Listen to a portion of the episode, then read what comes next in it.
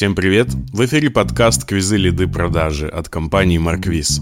В этом подкасте будем говорить о том, что такое квиз-маркетинг и как его можно внедрить в абсолютно любой проект. Здесь про теорию, практику и реальный опыт использования «Маркиз». Поехали! Всем привет, дорогие друзья, с вами Кирилл и подкаст «Квизы, лиды, продажи», в котором мы продолжаем изучать маркетинг, поведение людей, лидогенерацию и то, как продать свой продукт этим самым людям. Сегодняшняя тема звучит так. Могут ли маркетологи навязать свой продукт через коммуникацию? Всегда мы слышим этот лозунг «Реклама – двигатель торговли», «Нужно донести ценность до пользователя», «Можно продать всем все, что угодно». Так ли это? Давайте сегодня порассуждаем об этом. Меня зовут Кирилл, я продуктовый маркетолог. Более четырех лет занимаюсь продвижением продуктов, более двух лет занимаюсь созданием продуктов и их внутренней уже какой-то, да, оболочкой, интервьюшки там, кастдевы и прочее. Поэтому я знаю, как продукт работает изнутри и как он продвигается снаружи. Давайте посмотрим на тезис навязывания продуктов через коммуникации, через эту призму. Я постараюсь затронуть за и против этой фразы, и в конечном итоге мы выведем как раз-таки какое-то общее понимание, действительно ли могут маркетологи навязать это или нет. Поехали! Начать хочется, знаете, с чего? С понимания, что первичнее, спрос или предложение. Потому что это как курица или яйцо, что появилось раньше, продукты или запрос на них. Если мы копнем глубоко-глубоко в самое начало, когда только появилась цивилизация, когда еще не было никакого рынка, просто люди выживали, да, там кто-то сам по себе, кто-то племенами, у людей уже были потребности. Потребности могут выражаться как в избавлении от каких-то проблем, так и в получении какого-то блага. И в целом это то, что мы до сих пор делаем как люди, как вид, да, притянув с собой это из прошлого. Каждый день и вообще вся наша жизнь – это сплошное решение каких-то проблем или получение каких-то благ. Мы просыпаемся, идем чистить зубы для того, чтобы избежать проблемы кариеса там, или их выпадения. Мы идем в душ, чтобы избежать неприятного запаха, который приведет нас к антисоциализации, люди будут говорить, что мы вонючие. Мы стираем вещи ровно по той же причине, чтобы не испытывать негатив от людей и самим, чтобы было приятно, да. Мы идем завтракать в красивое место для того, чтобы почувствовать себя хорошо, чтобы у нас статус был получше, чтобы доказать себе лишний раз через действие, что я не простой Вася, да, там менеджер по продажам, я добился чего-то в этой жизни, я завтракаю не в шоколаднице, а в каком-то ресторане, например. И так оно и происходит в течение всей жизни. Если это отслеживать, конечно, это супер вышка, но я думаю, что отслеживать в себе это реально и честно с собой разговаривать могут либо те, кто тысячу лет в терапии, либо те, кто медитируют, либо те, кто занимаются продуктами и маркетингом, потому что мы можем себе четко ответить, зачем нам та или иная вещь. И, как ни странно, когда люди начали все эти проблемы решать, кто-то заметил, что это можно продавать. Например, у меня есть удочка, а ты хочешь рыбу. Да, давай я тебе продам удочку, и ты пойдешь себе наловишь рыбы. Да, здесь могла бы быть стандартная маркетинговая штучка про «не продавайте удочку, продавайте рыбу» или наоборот, но это не про то. В общем, люди стали замечать, что они могут обмениваться своими решениями на решения другие. Например, «ты мне там, ты сильный, ты подними мне вот эту штуку, закинь ее туда». А я умный, а я тебе расскажу, как тебе сделать то-то, то-то. И, в общем, таким был первобытный рынок, когда люди обменивали что-то, либо товары на что-то. Ты мне давай свеклу, а я тебе дам арбуз, например, да, или ты мне дай рыбу, я тебе дам мясо. В общем, люди обменивались, люди договаривались, и в целом в какой-то степени это был уже какой-то рынок. Просто рынок не имел денег, да, рынок имел а, другую валюту. Скажем так, все что угодно могло быть валютой, что человеку нужно, что не нужно. Если ему что-то не нужно, ему могли продать там одну рыбу за десять кусочков мяса, за десять килограммов мяса, не знаю. В общем, вы поняли. Поэтому первичнее, конечно же, был всегда спрос, потому что именно от спроса исходит какое-то... Знаете, вообще наш мозг, он делает так, что мы живем так, чтобы решать наши запросы. Поэтому даже те запросы, которые мы осознаем, это далеко не весь спектр того, чего мы хотим на самом деле, потому что по факту все завязано на какие-то глубокие запросы наши, на самые базовые вещи. И все это мозг генерирует не для нас самих, как для эго, да, а как для чего-то более древнего, глубокого, то, что в нас сидит. И все вот эти вещи, которые живут в нас, они движут нас и заставляют покупать себе Lexus, например, да. Почему мы хотим купить себе Lexus или Rolex? Потому что мы хотим себе повысить статус. И эта штука со статусом, я ее услышал недавно на воркшопе у Ивана Замесина. В общем, почему мы вообще хотим себе покупать какие-то дорогие шмотки, покупать себе дорогие аксессуары, да, и показывать их, демонстрировать. Это все тоже оттуда же, когда человек стал собираться в стаи, не когда стая небольшая, там десять-пятнадцать человек, а стая десять-пятнадцать человек — это еще более древний период, когда каждый что-то умел, каждый выживал как мог, поэтому не было еще такой сообщности. Когда стаи начали вырастать от пятнадцати до ста пятидесяти особей, это прям такая настолько точная цифра, потому что ученые докопались до этого, тогда уже делать все подряд было не нерационально. Стая была единым организмом, и с тех пор появились специализации. Ты хорош в этом, я буду хорош в этом. Например, ты классно добываешь рыбу, а я буду классно собирать посевы, да, наши. И таким образом стая как бы собирается в один большой организм. И человек, который изгонялся из стаи, он уже не мог выживать самостоятельно, так как если бы он был изгнан из стаи из десятерых, да, человек, потому что у него нет настолько много разных специализаций. Допустим, он хорош в том, что он классно ловит рыбу, а защищаться, допустим, от животных или добывать каких-то там кабанов, убивать он не умеет. Поэтому э, у людей выработался механизм э, ранжирования, то есть где я нахожусь, в каком статусе я нахожусь. Я там тридцатый в топе классных чуваков в этой стае или сто сороковой. И если мы чувствуем, что нашего ранга недостаточно, то у нас появляется от мозга запрос на повышение этого статуса. И мы хотим как-то его повысить. Мы начинаем генерировать какие-то гипотезы. А может быть, мне вот это сделать, а может быть, мне вот это вот сделать, выглядеть вот так. Таким образом мы действуем и сейчас, потому что если мы видим подсознательно какого-то классного актера с какой-то брендовой сумкой или в бренду, с брендовыми очками, да, почему селебрити нанимают на кампейны бренды? Потому что мы видим, что, о, этот самец, да, мы еще мыслим вот теми всеми мозгами старыми, этот самец статусный, его знают во всем мире, и он эту вещь покупает. Соответственно, у меня в мозге формируется задача для самого себя – купить эту вещь, чтобы поднять свой статус. Таким образом мы покупаем эти вещи. То есть люди не покупают себе джинсы от Prada за три тысячи долларов, чтобы их просто носить, потому что у них другая работа, так скажем, да, если мы говорим на языке продакт-менеджмента. Есть работы, на которые мы нанимаем вещи. Так вот, штаны из Zara, они выполняют работу надеть одежду. Правильно сказал, да, одеть надежду, надеть одежду. А джинсы из Prada, они уже не только выполняют работу, надеть одежду, но и быть более статусным, поднять свой статус. Например, представим такую ситуацию. Наш Вася, который работает э, менеджером по продажам, купил себе джинсы Prada э, с огромным лейблом на заднице, где написано Prada. Приходит к себе в офис, а другие самцы в этой стае, да, в этой компании, говорят ему: «Ты чё так вырядился? Ты чё всю зарплату спустил над штаны?» И обратите внимание, что здесь происходит. У членов друг... этой же стаи, которые находятся ниже, они считывают мозгом, что они находятся рангом ниже, и они ему отправляют неосознанный запрос на понижение статуса. Типа: «Чувак, ну-ка ты меня тут смущаешь тем, что ты выше по рангу меня находишься, давай-ка спустись пониже».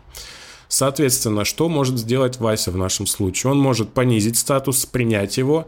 У него будет тогда такое неприятное ощущение в теле. Мне кажется, мы каждый из вас его испытывали, когда нам кто-то что-то говорит, типа: «Ой, у тебя ноутбук такой дорогой за там три тысячи долларов. Куда, зачем он тебе нужен? Типа ты дурак». Я не раз, ну, я не раз такое слышал в свой адрес. То же самое с телефоном. Типа: «Ой, зачем тебе за сто тысяч айфон? Мой Android за тридцать может так же». Это значит запрос на понижение статуса.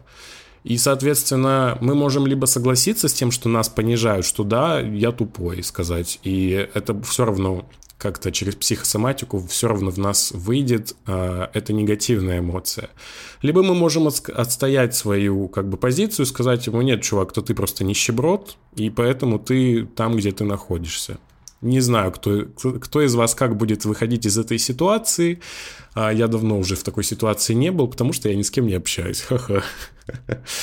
Вот. На самом деле и все вот эти, все вот эти вещи, процессы выбора каких-то вещей, продуктов, это тоже все э, запросы нашего древнего мозга, который еще тогда сформировался, потому что по факту, если на таймлайне все это распределить, то с тех пор, как люди начали обмениваться рыбой на мясо, прошло не так-то много времени на самом деле, нежели от зарождения до появления вот, э, вот этой ситуации. Поэтому да, спрос всегда первичнее, э, и на самом деле предложение может сформировать этот спрос, но поговорим мы об этом чуть позже. Поэтому это нормально, то, что мы имеем запросы, это нормально, что у нас появляются новые хотелки. Я вот, например, камеру захотел себе купить, подумал, почему бы и нет. У меня есть работа, на которую я хочу нанять камеру, потому что та работа, которую я хочу выполнять, снимать классные фотографии. До какого-то момента мне хватало телефона. Но когда ты смотришь на результат работы, который выполняет камера, ты видишь, что результат твоей работы как бы не очень уже, и ты начинаешь думать о том, чтобы тебе хочется побольше. И это нормальный процесс человека. Даже самые бредовые покупки, которые мы хотим купить, да, там, э, я не знаю, приведите любой пример, не хочу никого не обесценивать, для себя самого в первую очередь. Это все равно имеет обоснование, просто мы недостаточно рефлексируем, недостаточно понимаем себя. Поэтому, как я сказал, те, кто все это осознают, захватят мир, то есть продакт-менеджеры. Идем дальше. Вот, значит, мы поняли, что у человека есть спрос на что-то, да, он начинает искать решение. И следующим моментом я хочу как раз-таки обсудить пункт, как человеку не сойти с ума в поиске решения. Потому что решений очень много. Вернемся уже в реальность в нашу, да, и очень много работ у современного человека, и очень много решений. Решений прям гора Кукуева. Не знаю, как это сказать еще более корректно, но вы понимаете, когда вы заходите в интернет, вы видите сто пятьсот реклам, причем с теми вещами, которые вы реально хотите, те вещи, которые вы клали на разных сайтах себе в корзину, но так или иначе их почему-то не купили. И поэтому мы здесь немножко ловим такой перегруз. Давайте, давайте вот возьмем ситуацию, да, у меня есть какая-то задача. Хочу, давайте какую-нибудь широкую возьмем задачу, например, хочу просто себя классно чувствовать, вот хочу что-то такое делать, чтобы получать социальное одобрение. Когда, знаете, вот живем в мире интернета, все еще тянутся вот эти пандемийные вещи, да, когда хочется себя классно как-то показать, как-то классно рассказать о себе что-то такое сокровенное, чтобы все люди думали, какой он философ, какой он умный. И дали нам пять очков Гриффиндору в наш социальный рейтинг. Так вот, у нас есть решение. Хочу классно вот как-то выразиться, да? Что я могу сделать? Начнем с выбора площадки. Конечно же, у нас есть огромный выбор. Мы можем пойти в ВКонтакте, в Телеграм, в Яндекс.Дзен, на Виси, куда угодно. Вот даже на этом этапе нам уже сделать надо выбор. И выбор просто огромный. Кто-то выбирает идти в одно место, да, кто-то выбирает формат. Это будут посты, это будут видео, это будут фото, или это будут короткие ролики, да, может быть, или это будут стримы какие-нибудь. Вы понимаете, насколько все серьезно? Идем дальше. Допустим, я выбираю видео. Короткие или длинные. Давайте длинные возьмем. Так, выбираю длинные видео, значит, надо же на что-то их снимать. Это будет мое лицо, или это будет запись экрана, или это будут просто какие-то футажи из интернета на фоне видео. И вы понимаете, что на каждое из этих решений есть а, свои продукты. Например, если я захочу снимать себя, какие у меня варианты? Веб-камера ноутбука, телефон, передняя, задняя камера. Какая-нибудь мыльница, какая-нибудь веб-камера получше, которая дополнительно вешается на компьютер, отдельно какая-нибудь зеркальная, беззеркальная камера, видеокамера, да, которая только видео снимает. Короче, вариантов уйма. И мы выбираем, допустим, себе фотоаппарат. Мы понимаем, что брендов пятьсот, там Sony, Fujifilm, Nikon, Canon. У них есть модельные ре- линейки всякие. В каждой модельной линейке есть разные объемы памяти, там, разные объективы, разные цветосилы. И мы понимаем, что человек просто в афиге сидит и не понимает, что ему делать. Поэтому сейчас э, вся коммуникация, весь маркетинг движется на ту сторону, чтобы максимально облегчить путь. Как мы можем это сделать? Во-первых, мы можем начинать с тех людей, которые уже как конкретно ищут какое-то решение. Э, всегда говорю с того, что это самый короткий путь. Э, есть люди, которые ищут конкретную модель. Да, если мы уже вернемся из продакт-менеджмента в маркетинг, допустим, мы компания Nikon, которая продвигает свои камеры. В первую очередь мы пойдем искать тех, кто ищет компанию Nikon. Это брендовые запросы, камера Nikon, модель такая-то, объектив такой-то. Все эти запросы мы собираем и здесь уже помогаем человеку, потому что когда он ищет э, камеру Nikon, да, будучи брендом Nikon, наша задача загнать его на какой-нибудь наш сайт. Большой, классный, который давно уже работает, десятилетиями, там за ним следит десять человек, каждый за свой раздел отвечает. Поэтому мы можем его загнать на наш сайт с помощью там контекстной рекламы, с помощью сео-оптимизации. Это самый близкий и самый короткий этап. То же самое он может в социальных сетях сделать. Если он будет это искать где-то на видеохостингах, например, на YouTube, он напишет «Обзор камеры Nikon». Снимите этот обзор. Вы таким образом облегчите людям э, поиск. У меня у самого был такой случай. Я, правда, хотел Fujifilm себе камеру и до сих пор хочу. И я искал на Ютубе обзоры на камеру Fujifilm, которую я хочу. Есть обзоры от разных людей, но нету обзора от Fujifilm. Я понимаю, что он может быть, там, знаете, у нас самая лучшая камера на свете, самый лучший объектив, бла-бла-бла. Но все равно мне будет больше лояльности посмотреть видео от самого бренда, нежели от кого, от кого попало, да. Потом, значит, когда я понял, что, ну, допустим, мы исчерпали все запросы по Никону, дальше мы смотрим просто зеркальная камера, беззеркальная камера, в зависимости от того, что мы сейчас хотим продавать. То же самое, здесь уже не подойдет та страница, на которую вы все это гнали. Вы используете другое, там, другой какой-то контент, рассказываете, в чем разница, это тоже все от бренда. Потому что все равно у таких больших брендов уже есть лояльность, это ваш козырь. Если выйдет какой-нибудь бренд Пикон, да, то что такое Пикон? Я не знаю. Зачем мне смотреть ваши видео? Да, может быть, у вас классная камера на пятьсот долларов дешевле, чем у Nikon, но мне кажется, что Пикон – это не мой выбор. То есть, видите, насколько это большая сеть, воронка. Я дальше не буду продолжать. Дальше уже это на подкасты к сео-специалистам, которые расскажут вам, как собирать ключевые слова и минус слова, и семантическое ядро. В общем, вы понимаете, да, что человеку очень легко сойти с ума в поиске решения, потому что это всего лишь, понимаете, одна работа. Это одна работа человека. Там чувствовать себя как-то классно, да.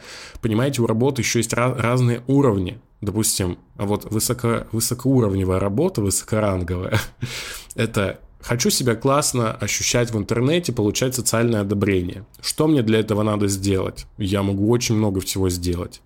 Я могу написать классный пост, я могу сыграть на гитаре в сторис, и все будут ставить мне лайки, как это я обычно делаю.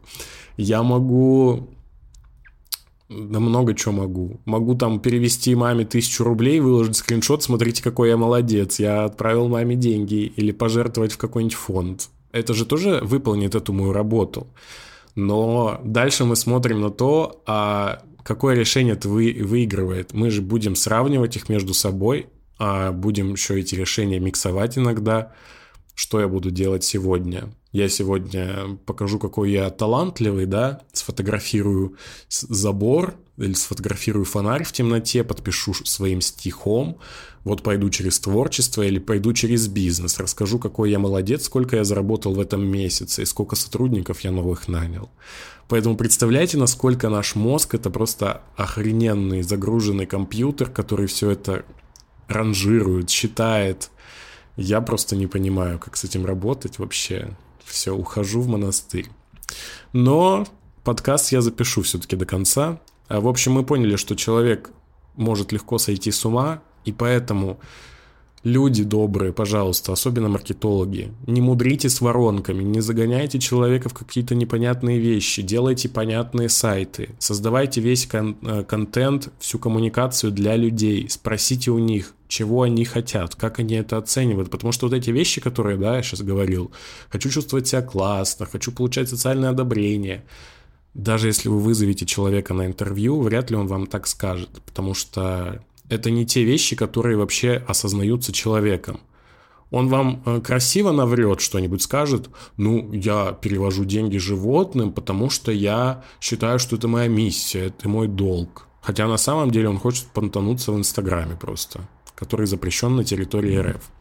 Так что общайтесь с людьми, здесь я вам скажу так, потому что человек не сходит с ума в поиске решения лишь потому, что мозг не позволяет ему осознавать все те процессы, которые проходят в нем. Поэтому здесь нужно быть очень аккуратным. Вы можете как навредить, так и сделать пользу. Поэтому давайте перейдем к следующей теме. Что нужно транслировать человеку, чтобы убедить его в чем-либо? Итак, для того, чтобы убедить человека в чем-либо и донести до него какой-то смысл, который срезонирует в нем, и он в него поверит, во-первых, нужно правильно выбирать человека. Потому что как бы вы ни старались, но вы не сможете донести до человека какую-то суть, если он в ней не заинтересован, даже подсознательно. Например, если у вас есть женщина с ребенком, и она живет себе счастливо, спокойно, но у нее, допустим, недавно родился ребенок, ему там полгодика, все классно, вы не можете ее убедить в том, что ее кошка может заболеть. Потому что у нее нет кошки, ей вообще пофиг. Но в том, что у нее может заболеть ребенок, вы как раз-таки убедить ее можете. Поэтому самое главное правило здесь – это говорить на языке и на реальности человека. Очень часто маркетологи, особенно из прошлого поколения, пренебрегают этим правилом, пытаются унифицировать всех, пытаются всех сгрести под одну гребенку, откуда вообще эта фраза, из какого древнего сундука я его достал. И на самом деле ловят на этом большое фиаско. Как мы знаем, маркетинг у нас завязан на цифрах, да, на рекламных кампаниях, бюджетах и окупаемости. Так вот, ваша реклама будет работать, даже если она описана для всех и на всех, и написано, что у нас самый лучший продукт, уникальный, беспл... там, экономный и все такое. То есть вещи, которые вообще абстрактные, не имеют никакого отношения с реальностью. Вы будете получать клики, но, скорее всего, вас не устроит цена в десять тысяч за лида или за посетителя сайта, просто потому, что не все люди считывают эти вещи. Возьмем, опять же, нашу женщину с ребенком, Вася у нас где-то там уже. Давайте возьмем, что это жена Васи. Жена и Вася, и ребенок его. Вот, значит, у них ребенку полгодика. И, допустим, вы ведете какого-нибудь аккаунт врача-генетика детского, да, или просто продвигаете его. Что вы можете сделать? Вы можете сыграть на каких-то вещах, на страшных, да, на болях, которых могут э, находиться у человека. Например, создать такое рекламное объявление или видео на Ютубе. Генетические заболевания детей, которые нельзя обнаружить до года. И когда человек увидит все это, он, конечно же, задумается, но, может быть, пролеснет, а может быть, посмотрит. То есть э, мы создаем контент и транслируем такую коммуникацию, которая поможет человеку пропустить это через себя, через свою реальность, что да, у меня есть ребенок, да, я боюсь за его здоровье, да, я сейчас и так занимаюсь врачами, там какими-то обследованиями, чтобы понять, что с ним все в порядке, и тут я вижу пост от врача-генетика или рекламу от врача-генетика, или рилс мне какой-то попался, да, или ТикТок, неважно. И я смотрю этот рилс, где мне рассказывают, что может быть вот это, может быть то сё, и в конце ничего. Вот я посмотрела, да, и офигела. Соответственно, что у меня происходит внутри? Мне что-то подсветили, что-то неприятное, да, как бы оказывается у вас тут это, нож торчит в спине. Вам тут сделали больно, вам тут неприятно сделали. И теперь я могу, я могу жить с этим дальше, но я же, ну я же как бы здравомыслящий человек. Моя психика и мой мозг настроены на то, чтобы решать проблемы. И мне сказали прямо сейчас, что проблема может быть. Этично ли это? Это, кстати, мог быть следующий вопрос, но я это и здесь затрону. Этично ли это? Не очень. Но полезно ли это? Все зависит от того, насколько вы реально делаете хорошие продукты. Потому что если вы реально крутой врач-генетик, который помогает обнаружить болезни до их прогрессирования, вы делаете себе какой-нибудь классный тест, конечно же, на Марквизе, собираете это все, шесть, ответьте на шесть вопросов и узнаете с вероятностью до девяносто девять процентов наличие заболеваний у ребенка, которые невозможно обнаружить до года. Вы делаете этот квиз, запускаете на него рекламу, таргетируетесь на этих людей, у которых есть ребенок. Они все это смотрят, охеревают. И, скорее всего, они пойдут на вас, потому что, во-первых, люди, у которых есть дети, они не самые бедные. Соответственно, они могут себе позволить какого-то врача, либо консультацию, да, все зависит еще от вашей продуктовой линейки, потому что вы можете задрать себе консультацию за сто тысяч рублей, и как бы вы ни напугали, да, человека, он все равно скажет, ну что, идиоты, что ли, я не пойду туда. Вот, соответственно, здесь нужно вот понимать аудиторию, создавать под нее продукт. Мы опять уходим в продакт-менеджмент, конечно, но продвижение продукта и создание продукта, они как бы, это две вещи, которые очень сильно связаны между собой. Поэтому, когда вы используете такую коммуникацию, вы можете все это делать во благо, конечно, потому что, ну, как бы мир и так полон всякого говна, я уже тут выражаюсь, как хочу, ну и ладно. Соответственно, маркетологи – это самые главные манипуляторы, продакт-менеджеры тем более, потому что вы можете заставить, убедить человека в чем угодно, донести до него любую информацию, использовать это как во благо, так и во вред.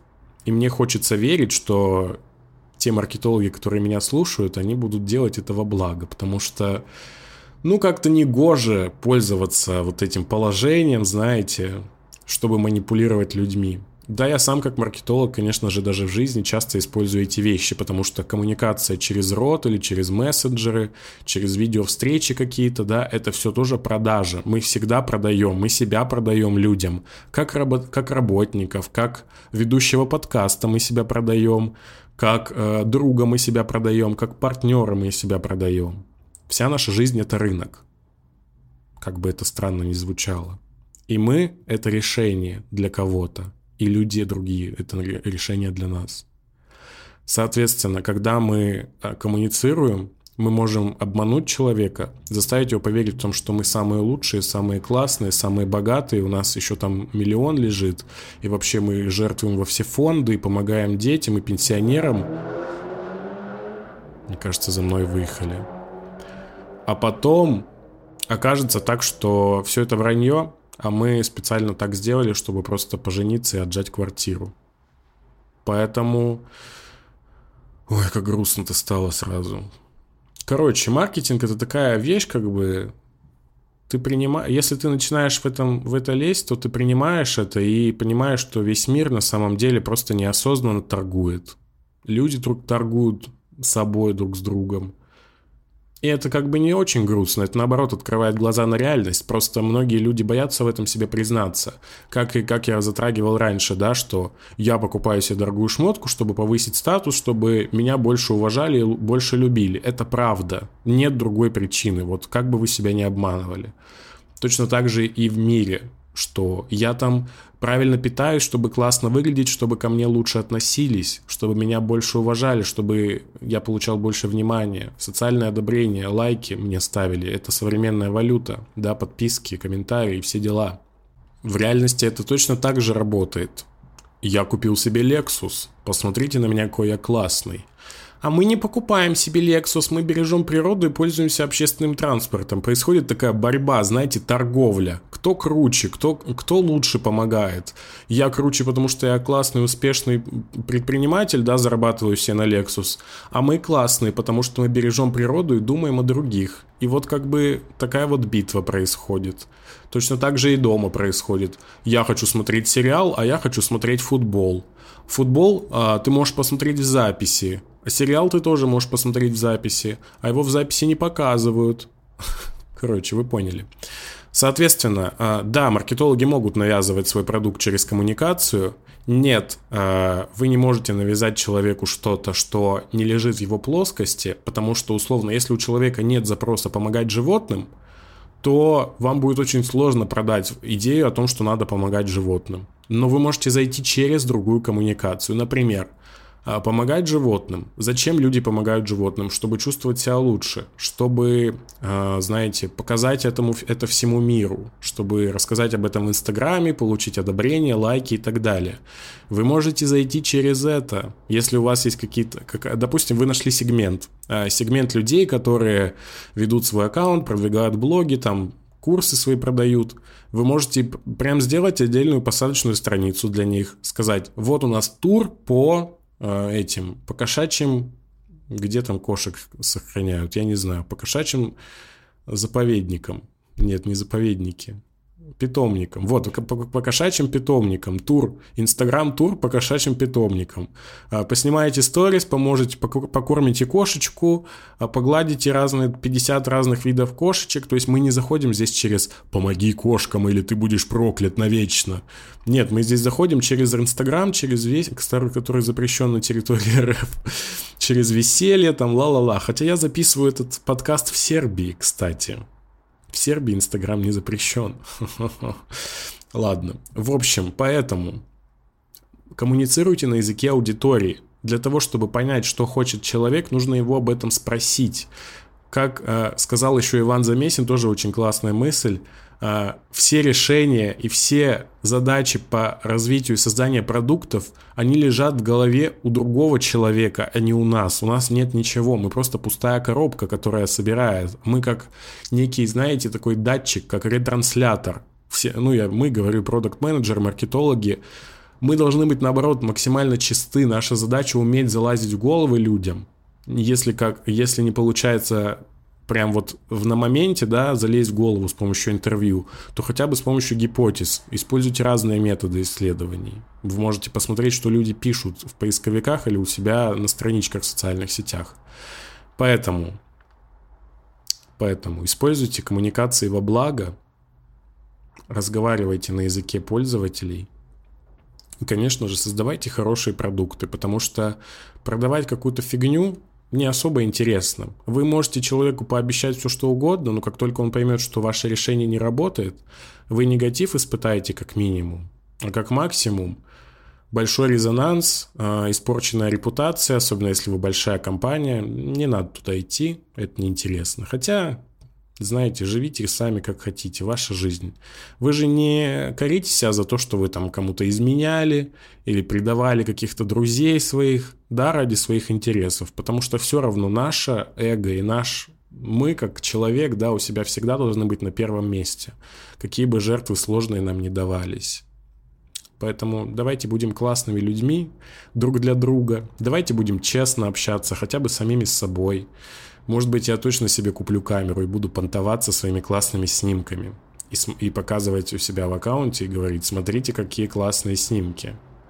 А такие снимки не у всех, есть только у фотографов. А я не фотограф, но у меня тоже такие снимки. Хочется быть выше всегда по статусу.